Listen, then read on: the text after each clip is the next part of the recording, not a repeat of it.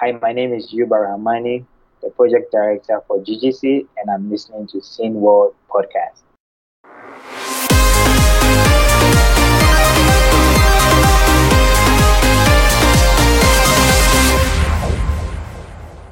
Hello, welcome to the Scene World podcast. Old faces again. Yes. Martin in the house. Yeah. Uh, yes. Well, unfortunately, AJ is still sick, so my companion for the news part will be Martin again. And um, but well, let's also talk about our guest that will come after the news section, and that will be Legowelt, um, a Dutch DJ and known figure in the retro scene when it comes to music and DJing. And um, Remute, aka Dennis Karimani, was in a club in Hamburg where he was actually um, having a gig and he thought like hey why not before you have the gig interview um, have an interview with me for Scene World. So that means it's the first podcast episode without AJ and me, and with me in particular. So Dennis takes over after the news. And the news are um, that in the last news section we mentioned that um, Turtles, Teenage Mutant Ninja Turtles Shredder's Revenge is coming physical by Limited Run g- Games and it was told to be exclusive. And then last Saturday, I received another email from um, Signature Signature Edition, aka Merge Games from UK, and they also offer physical versions of the same game. Holy. So it's probably a similar situation like Double Dragon Neon a few years back, where first uh, limited run games has the exclusive, and then a week or two later, um, Signature Edition may also announce that they also release a physical thing. So if you are living in Europe, save on shipping because it's easier to get. Uh, well, it's cheaper to get your game shipped from UK than from USA. But of course, since UK is no longer part of the EU, you also have to pay for income tax. But make the diff. Make well, get yourself informed what's cheaper for you ordering it from UK or from USA. Anyway, we will put both links in the podcast subscriptions link list so you can decide which editions you want to use from which provider because we think you should have the choice. Well, and also, um, Martin, you mentioned last time that there was another collection from Turtles. Actually, I found it on Amazon the other day where Oh. they have the old turtles in a compilation. I didn't know that before, but that's Ah. something I will pre. Uh, I will not pre-order, but I will order myself too. I only was aware of the new game, but not that they make made a, compil- a compilation on the Mm. Switch of the old games. You know. Yes. Mhm. Yes, well, um, and another news is that um, Jo Hesse, Joachim Hesse, the right hand of Gronkh, one of the biggest German YouTubers for gaming, and also best friend of the Retro Hunter, aka Sven Fössing, had a guest recently in his live stream on Twitch. Um, and that was Georg Müller from Germany, presenting his um, well point and click adventure based on a novel he wrote called Casebook 1899: The Leipzig Murders. Oh. So it's um, a very nice theme if you like old automobiles and stuff, and uh, see if you're a good detective and can find out who's the murderer. There are several chapters um, f- f- um, in the game, and you can actually, well, you can actually play the first case, the first murder case, for free on Steam if you download the demo. I think Hmm. it's on Steam and itch.io as well. So if you don't like DRM from Steam, you can go on itch.io. So um, I played it. I played the demo, and it was very nice. I think it's very enjoyable. And despite I'm not really a fan of well the 18 1990s, um, it's still a very enjoyable adventure. And also, it's interesting to see if you can make the conclusions of a murder case because I mean, normally we are not Sherlock Holmes in our normal lives. so, yeah. Well, so that would be the two news items that I have. Um, I don't know if you have anything to share. No, this time No. nothing. Not at all.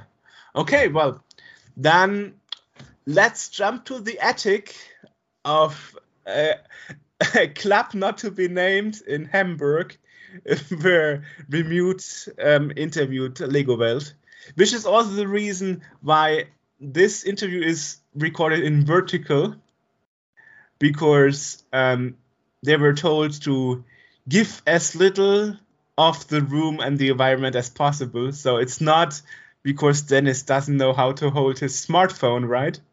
It's because he had to do it that way. Anyway, so enjoy and let's jump to that. Bye bye.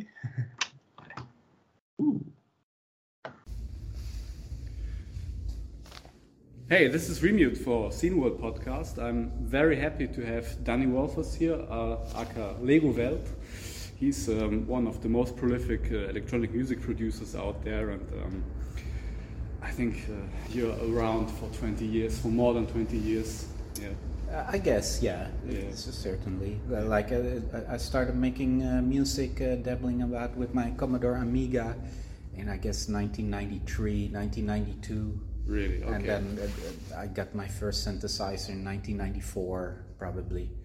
I, I don't know the exact years anymore, but yeah, it, uh, it all started with the Commodore Amiga, so okay. that cool. might be interesting for uh, Scene World. Uh, Absolutely. So, so you think you started as a kind of um, you had a very nerdy approach. You started not as a musician, but as a as a fan of computers. Or? Yeah, de- de- definitely. I was a, a hardcore uh, uh, cyberpunk, Yeah. proto cyberpunk in the early 90s with my Amiga, Amiga Commodore Amiga uh, 500. I got that uh, around um, when uh, 1990. I got a Amiga 500 when they were a little bit cheaper. And then uh, when the 1200 came out in 1992, I got a second hand in 1993, and that was really nice because it had a hard disk and yeah i was i was really into kind of also like uh, uh, hacking and stuff but on a very amateur uh, um, level Yeah. I, I used to uh, program like a, a kind of like a phone freak uh, frequency programs in um, basic amiga basic I see. and Amos later. Ah, I but see, in okay. Mhm. Amos, I started Yeah. more programming uh, games, and um, yeah, I had a modem, and you could go to on BBSs, and uh, then it was pretty easy to hack. Uh, you know, like websites of companies, or it wasn't really hacking. You just see. went in because you could see, you could download the passwords of all these So, companies. Been a kind of, of Neo from the Matrix or no, early- more, more like Amiga Neo.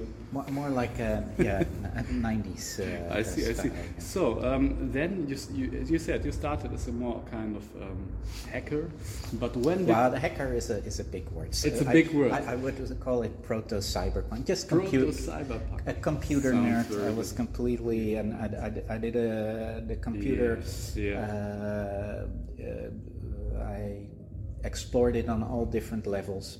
I, see. wasn't a very good programmer. I made some uh, games, but they're all amateuristic and mostly written in Amos Okay, I you see. know this language, yeah, this language uh, which is yeah. very powerful. And of course, uh, I had uh, Deluxe Paint, and um, the, the- my main interest was uh, in, in the more artistic side. So um, I'm, I used to play computer games, but I wasn't really interested in playing the games. I was more interested in um, the worlds they uh, showed or con- conceived and yes. how it was made. And the, the, the- for me, playing computer games was kind of boring, except a few uh, uh, exceptions. But mostly, I would just check out the music or what was going on, and then try to Yeah. copy it or something. And like I said, it was mostly the artistic side, especially on the Commodore Amiga, which is a, uh, was sadly Yeah. a very powerful uh, artistic computer. I see, of course, yeah, it was very capable of, of, of graphics and stuff, where PCs at the time were, were not so capable. yeah, yeah, they, the they were like it was pretty avant-garde in this direction. And, Yeah. um, I see. So um, you've been also involved in the early demo scene then, or N- not really. No, no, I wasn't. I, I didn't know anybody, you know. So. but you were aware that there's a kind of demo scene? yeah, yeah, of course, because I had the demos Yes, and stuff. And yes. I thought, oh, these people are like, uh, you know, they're they're from Germany, you know, from from Hamburg. I think there were a There lot was of a lot uh, a lot stuff of from Hamburg, yeah, had, uh, the, of course, also in the, the cracking and hacking uh, world, Indeed, very indeed. famous city. I kn- knew that already back then because on the you know on the demos you would uh, they would uh, Yeah. communicate about this event happening here. The, The greetings. yeah, the greetings. greetings. What was the big event Yeah. that happened here for the In Hamburg, there was um, always, I think, the, the meeting of the Chaos Computer Oh, Club. Chaos Computer Club. CCC. Yeah, yeah, yeah. And you could download these uh, zines. Yeah, yeah, yeah, yeah. yeah. Uh, yeah, uh, Chaos So you- you've been a lot of, in, uh, of the, into the stuff. So when did you make the transition to being a musician? Well, How did it happen? yeah, because like I said, I was very involved in the more artistic Yeah, side, and then uh, one day I had a copy of uh, OctaMED. Uh, Ah, first, see. I had a copy of Pro Tracker, I think, and Okay. yeah, and then I dabbled about that, and I, I thought, oh, that, that's really cool. You can just make your own uh, tracks with that. I see. um, you know that sound kind of professional and uh, and back then people were really using the amiga to record music that was released on a record and stuff. A lot of uh, that stuff happened in england. Um, and then i got OctaMED and then i started really uh, delving deep deep into it.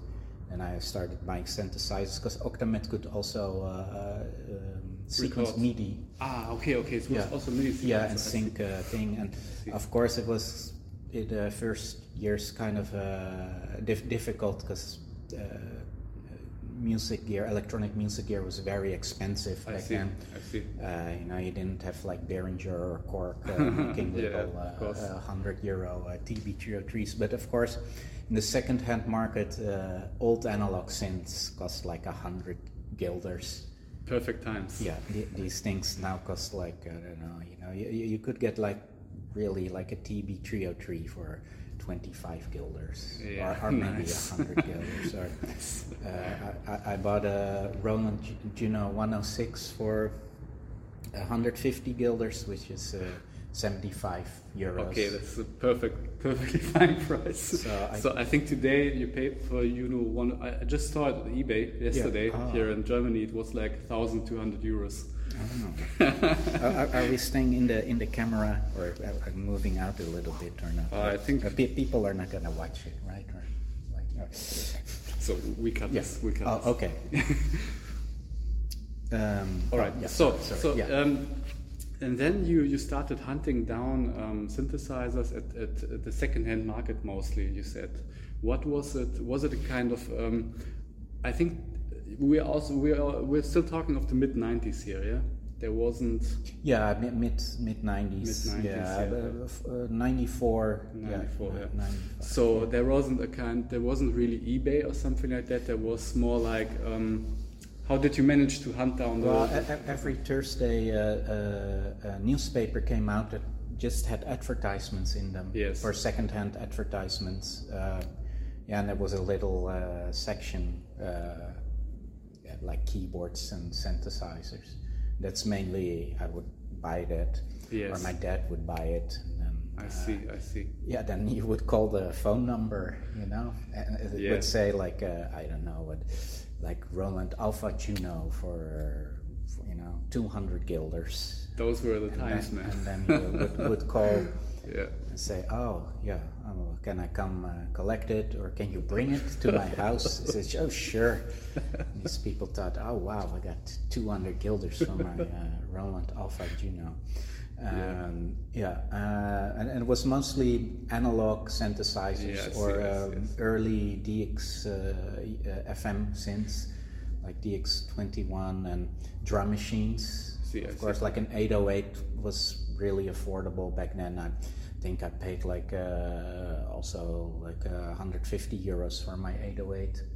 And um, uh, what was I gonna say? Something interesting. It was really affordable, everything. And, Yeah, um, but uh, for example, samplers were uh, too expensive. I could Okay, not um, okay. afford a sampler back then. They they Yeah. just cost like more than a thousand uh, euros or five hundred euros. That's really interesting. And, you know, you, really you, you're just uh, you know, uh, as a kid, you don't have that. yeah, yeah, that's really of course, interesting you can save a few years, but you don't have the Indeed, indeed, indeed. I think it's it's exactly the other way around now. Everybody wants to get rid of hardware samplers. Yeah, They're yeah. damn cheap. Also here in Germany, like I just saw an Akai S2 2,400 euros and Yeah, stuff like that. That's And, uh, like the old metal price. But Yeah. I, I think there's a, there's a, a, a threshold. Yeah. If they're 12-bit samplers, they're yeah, I- they're they're I, very popular. I saw an Ensoniq Mirage for 750 Yeah, euros yeah, yeah. today, and Yeah. all these old S900s. Yeah, yeah, They're yeah. extremely uh, Okay. expensive nowadays. Yeah, of course. They have this sound, the Yeah. special 12-bit bit reduced sound. Yeah. But I think the, The the- S2000 is is really boring. it's just a 16-bit sampler. I think it's just CD and quality. it's like cumbersome to use, right? yeah, it's not fun to use. No, right. Maybe in a few years people will discover it again. I think everything gets retro after 20 years. Yeah, of Yeah. course. Of But back then, I see um, people wanted to get rid of analog synthesizers because they wanted this sampled sound. They wanted more digital at the mid 90s. And Yeah. I think analog synthesizers were pretty unpopular then. Uh, yeah, yeah. you agree? yeah, yeah, Yeah, definitely. yeah. And then, of course, in the late '90s, they pick the companies picked up. Oh, analog synthesizers. People really like that. Yeah, yeah. And uh, make fake ones like the Nordlead or the uh, MC303. Or, Yeah, the Groovebox era. yeah, or yeah. the GP8000. Um, but then, yeah, my, my first sampler was actually the Roland MKS 100. I see. Okay. which yeah. is uh, I don't know for those who don't know it's a very uh, it has a memory of like 120k I think and you can put four samples in it I see. Yeah. uh, and with a total length of 8 seconds on I a see. lower bandwidth and um, it uses a quick disk format It's a really custom strange format. Yeah. uh, thing, but of course it came with it. And I actually traded a Korg Mono/Poly for that sampler. Oh, okay. That this.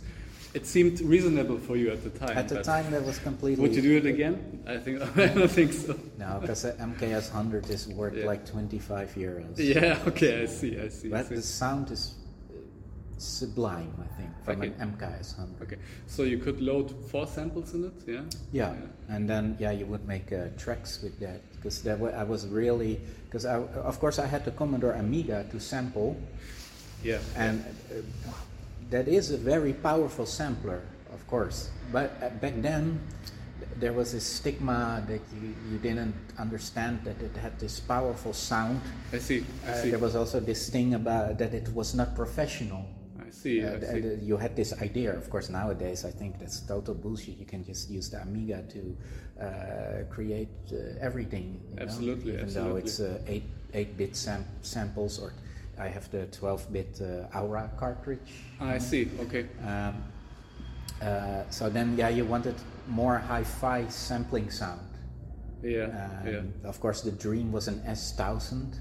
Ah, But yeah, that was like a, Very expensive back in the for days, yeah. millionaires, I thought back then. for big for big studios Yeah, and for stuff big like the studios, pop yeah. productions and uh, Because I knew like they would use that for like real professional productions. Yeah, yeah. like all right all right so you by the time of the of the I think we're now at the end of 90s think back so Yeah. what, when was the time when you when you've been thinking that you had a complete studio to to start and to to be to feel like a, a kind of professional when was the first time for you Well, I, I never thought, uh, I never considered myself a professional. Okay. Uh, already in the mid '90s, I, I had amassed, uh, had so so many cheap, you know, uh, analog synths. Yeah. And I had a mixer and had a tape recorder, and uh, you know, I had uh, speakers and tape recorders. Uh, I had found on the street. Okay, with cool. my- because my dad. Uh, and I would always set uh, Thursday um, was the what we call in uh, Holland grofvuil. Then the people would uh, put the big stuff that you couldn't put in the trash, I see. Okay. like furniture and um, Uh, okay. also like uh, organs or Yeah. but especially hi-fi equipment cool stuff. from the 80s Yeah. that worked perfectly, like Yeah. nice speakers, uh, cassette uh, decks, and uh, uh, even found, found a video disc player. Wow. Because uh, if you went to the areas, because uh, the city where I uh, lived, Den Haag, also then uh, has a lot of uh, expats and embassies and international Okay. organizations. Okay.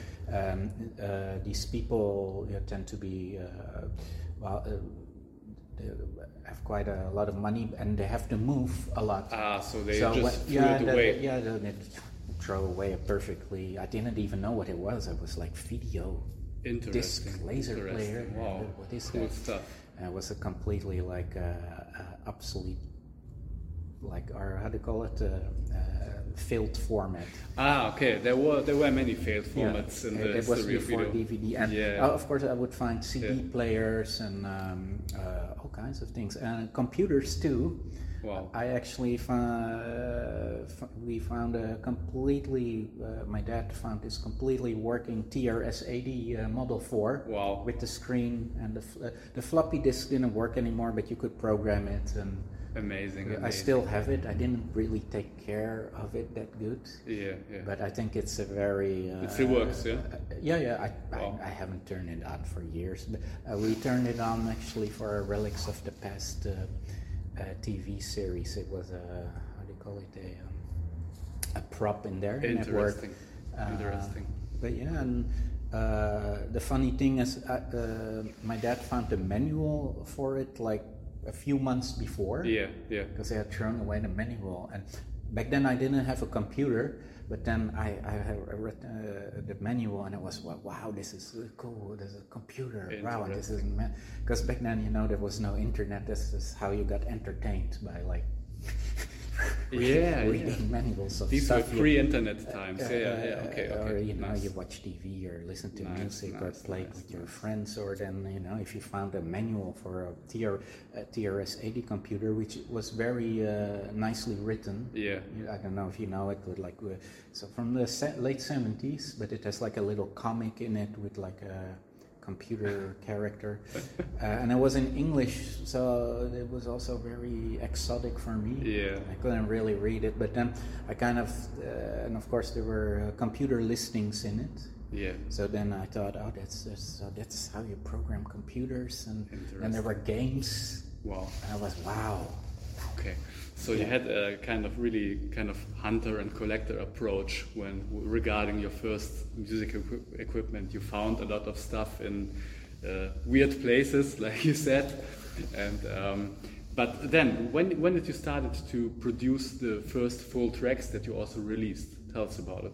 Uh, well, actually, uh, uh, tracks that I made around 1994 and 1995 have been released uh, uh, later. Later, okay. Like in uh, on Dark Days and um, stuff like that. And it's all, I think it was released like 10 years ago on vinyl officially Ah, Okay, and uh, okay.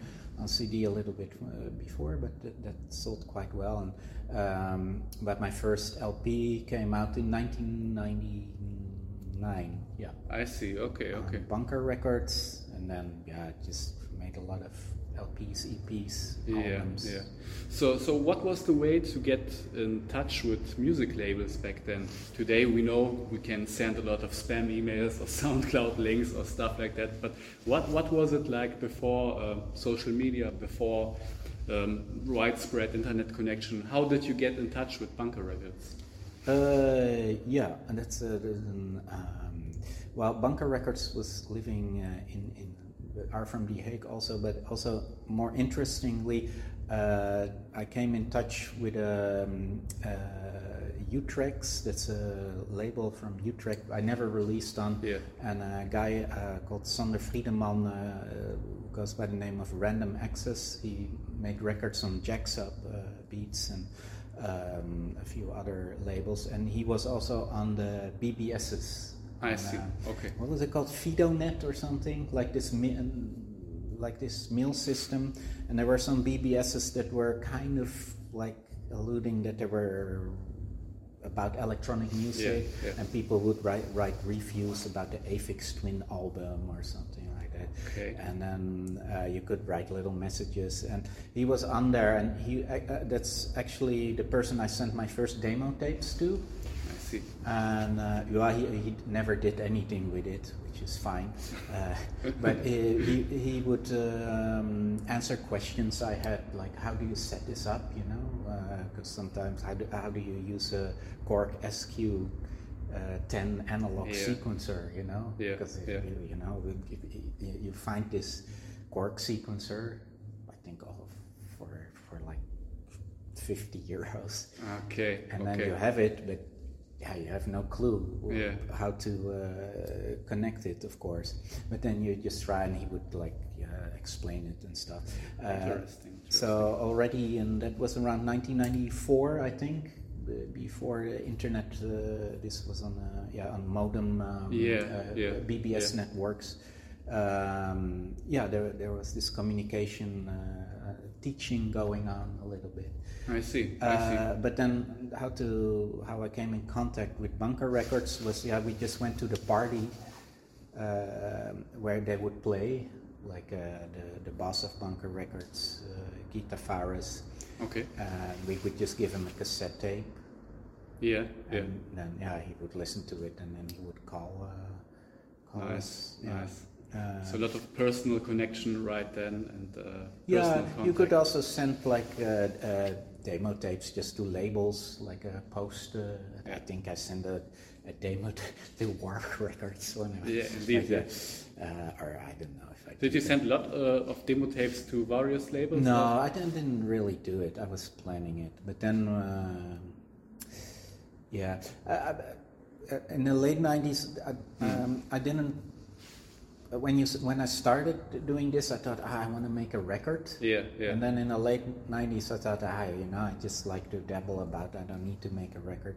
And then Mm-hmm. the, the, the record deals came. step by step you Yeah. you released on a lot of cool labels from the years on i think 1999 was your first record yeah Yeah, yeah, yeah. and then step by step i think um, then came a lot of other single releases also you had various dance music labels like cocoon for example Yeah, yeah, there was a big uh, hit, uh, big of hit, course. yeah. That, uh, Disco Rout Yeah, Disco Rout was. i think it was licensed from from another label Yeah, from an American label called uh, Ghostly Records. Ah, I which see, is okay. also a famous label. Yeah. Not so much in Europe, but in America, it's Yeah, a very yeah. big label. Uh, Yeah, yeah. Uh, I think maybe it's big here too. I don't know. Of course, Ghostly is pretty Yeah. big. They they released Disco Rout first, and then um, Yeah, and then somehow Cocoon licensed it, yeah. licensed it because I think Sven Väth played it a lot at the At- at parties the- back yeah, in the at days. The, at the Love Parade, yeah. Everywhere, everywhere, and um, of Yeah. course it was a massive hit to Yeah. wo- worldwide. And um, I think this got you also a lot of live gigs. Did you play before also live gigs? or- Yeah, yeah, but uh, that, that's funny. Uh, I told this story before, Yeah. but uh, of course we, we kind of came from this, uh, yeah, squatting freak techno scene. Yeah, with like yeah. uh, weird uh, places Yeah. and uh, really punk approach of doing stuff, you know. Like, and then uh, when the cocoon thing happened, I got like bookings in these like uh, huge. Uh, professional, you know, like It did uh, blow up. like raves. Um, I, I didn't really understand, or you know, I, I, I completely like uh, missed the boat there Yeah, yeah, yeah. uh, to uh, grab on, on that because uh, I would bring like uh, other artists from Bunker that would say, "Yeah, ca- ca- uh, can you come play a book uh, at this party in a huge uh, techno hall?" And said, "Oh, sure. Can I bring uh, my friends from Bunker Records? Can they play too?" Yeah, sure. Whatever you want. okay. And uh, yeah, we would stand there in, in this big hall, and they, they would play like like yeah, but techno, and then I see. Yeah. We you know I The early techno song was pretty I, hard. I, I pretty bring my Commodore Amiga and Yeah. play o- uh, OctaMED uh, uh, mods. amazing. And then the other um, uh, guys from Bunker Records, like Orgue Electronique, would also play live, or uh, TLR, he would be DJ, and then uh, who was uh, yeah, uh, Labor, he would play Yeah. like like weird um, uh, experimental uh, uh, punk music or like uh, Grandmaster Flash, The Message, or uh, and well, people of course did not like that, and we would empty like the entire rooms, and uh, that so we were kind of. Or I was kind of like booked for that maybe five times before that never happened again to play the, the, the big money um, uh, uh, gigs, you know, yeah, in, yeah. in mega raves or whatever, you know, or you know, like the um, the bit more. Uh, f- f- what is it like a Premier League? I see. I see. The more the more mainstream events and more yeah, like um, yeah. Of course, I wouldn't call it too mainstream, but uh, Yeah. was- and yeah, we were just these like weirdos, and of course, then yeah, we kind of returned into the obscurity of the, the underground or whatever you want to I call see. it. Okay. Okay. Um, and then I slowly crawled uh, out of that again. I see, I see. But in a different way. I, I still don't really play for like Sven, uh, Sven Väth kind of parties, but uh, also more like, you know, like uh, the, yeah, the, the interesting The cool parties. What we, we think is cool, or I think uh, you know Yeah, that's that's Yeah, that's the scene. You know, see, other people think who are these see, fucking dorks? you know, that's, so so year by year you got um, you um, after Disco Rout you you kind of gathered more artistic freedom to do again your stuff that you really like did you have some pressure from Cocoon like can you produce Disco Rout part two or something like that Uh, yeah, no, no, never pressured me. Yeah, no, yeah. of course, it, I, did, I did some other tracks on their label, but uh, I, I guess they, they kind of knew I wasn't gonna be Yeah. like uh, uh, um, uh, the, in in their label thing. Mm, was, mm, you mm. know, I was I'm too weird for that, or Yeah. or I, I'm, my interests are a little bit uh, different. I Uh, see, I I guess, see. or but I I did a trick for them like I think a few years ago again. Yeah, Or yeah. did I do a trick? I don't know for compilation maybe. for their Cocoon compilation Yeah, or Yeah. I, were remixes from. Uh, Okay, from- okay, I don't okay, know. okay. I don't know even that stuff yet. What's coming out and who, who, I send it I to. see, I see. So year by year, then then you also somehow also made your own label at, at one point, yeah? Yeah, I, I used to have a label called Strange Life Records. Yeah, yeah. And that ran from 2004 till uh, uh, 2010, I think. Yeah, yeah, Um, that was just mainly CDRs, a few uh, vinyls too. yeah, yeah, Mm. yeah. I started because I recorded some ambient music, Ah, then okay, I send it, uh, I, I- press it on a CDR and send it to like friends or on the internet. Like.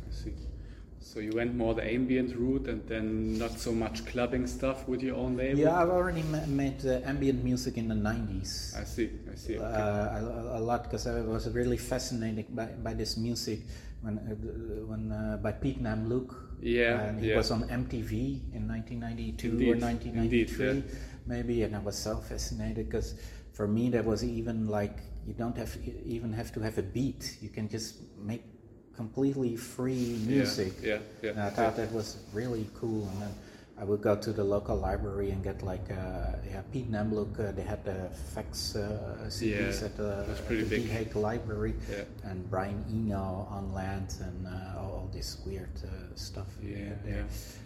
So you followed the, the ambient route quite a lot. Uh, I think your upcoming project is called uh, Ambient Trip Commander, yeah?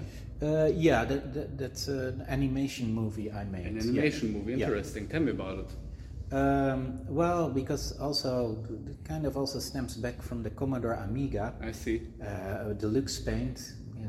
I used to make animations on that. Yeah. And uh, through that, I even studied uh, animation on this uh, uh, HKU in Utrecht, which Ah, okay. had giant uh, classrooms full of Amigas. Amiga 2000, 3000, 4000, and they were using Deluxe Paint and other more advanced animation software there. Sure, true, true multimedia computer. Yeah, uh, and it, this was in the mid. I started at the school, I think, in uh, 1996. Yeah, and yeah. the year after they got Macs, of course. Okay, okay, I Yeah. see, I see. Um, yeah. uh, but yeah, the, the, the, I had an interest in animation back then and, and film and stuff, and uh, that, yeah, that's. I think it's through Deluxe Paint that I went to that school to, uh, Okay. to do it because that was something I could do. I, did- I, I you know, what the hell I was I going to study? You know, I don't know. I, I, I hate school and um, Mm-hmm. Ah, okay, okay. every- everything. And, uh, But you but you studied this um, kind of full time, or how did you? Yeah, yeah, it's, it's Yeah. uh, like a, a, a four years, like Yes, a, okay, a- okay, a- yeah. a bachelor, Okay, the, the yes, BA yeah. bachelor in Okay, I arts, yeah, mhm, in uh, audio visual. I don't know even what. it- Yeah, but very interesting that you that you got uh, into this, and um, then you followed this, and this animated movie is a kind of continuation from your study. Yeah, because I, I, I never did anything with it because I was Yeah. so into music and Yeah. um, uh, through the uh, Corona crisis, or how do you call it? Uh, Yeah, yeah, sure. This Um, two years where everybody was at home, and uh, Yeah, and then in uh, 2020, around August, they were opening up theaters again Mm-hmm. uh, to do like, uh, but then you, you had to sit down and watch, Yeah. and so all these theaters were uh, booking like ambient gigs. And I thought, well, this is a little bit boring to look at me while I, you know, this is like a yawn, you know. So I made some um, background visuals yeah, yeah. Very simple uh, background vi- visuals uh, of um, a cat floating in uh, a drawn. It, it's like classic animation drawn, hand drawn, Hand-drawn. frame for frame, and then put in the computer and uh, Interesting. and, and Okay. Yeah. uh, scanned in a scanner, and then the backgrounds are uh, sometimes static, of course. Okay, a lot Uh, of work. yeah, but um, it, it- started just w- without any story, just some psychedelic images. Then I thought I had an image of a, an old German train, a V200 diesel train. from Okay, the Deu- okay. Deutsche Bahn. You know this, the red with the I know. really classic train. Uh, Good old Deutsche Bahn. yeah, uh, yeah. that train is uh, riding through the snow to the Yeah. uh, like deep uh, Central European mountains and forests. you know, Yeah, this, cool. uh, um, yeah, and, uh, I made that for the, for the, to play in the background, and of course those gigs were cancelled too because Oh. stuff got uh, worse. Oh, yeah, yeah, And. I thought, well, Yeah. that's okay, you know, I don't give a fuck. But then I just start uh, organically working more on this animation, uh, making more scenes, and uh, slowly a story developed. yeah, yeah. And it's about this uh, girl or uh, woman um, who lives in a kind of uh, middle-sized uh, German. I guess it's German. okay, it's, it's happening in Germany. everything. Yeah, I guess it's in, in Europe. Yeah. uh, yeah. There's it is in Germany. Um, Yeah. That works at a synthesizer store where she has a shitty job, Uh-huh. like uh, repairing synths and talking to uh, the, the customers. I. And she's uh, into into computers. And then one day she gets a mysterious email with a train ticket to come to a, a little secluded village in the Alps. And that's when she takes the train Yeah. and there um, yeah all sort of st- stuff happens and she meets this like kind of like hacking group secret hacking group uh, that uh, they're creating a weird form of artificial intelligence Okay. that is uh, gonna t- take over the world and it's uh, yeah that, that, that's kind of the, the story or sy- synopsis and then it I see, yeah. I see. So you, you worked on everything, every element from the movie on your own, from the animation, from Yeah, the music, yeah. from because it, it's doable these days with the Yeah, technology, with uh, modern computers. You know, uh, it's, Okay. it's, it's pretty easy to do. Uh, and yeah, you just draw the frame. Of course, it's not like 12 frames a second. You know, Mm, it's, it's a mm, bit mm, like. mm. Uh, bit Yeah. choppy or yeah, but gue- still it- it- it's So- it's very choppy. Some some parts are really fluid.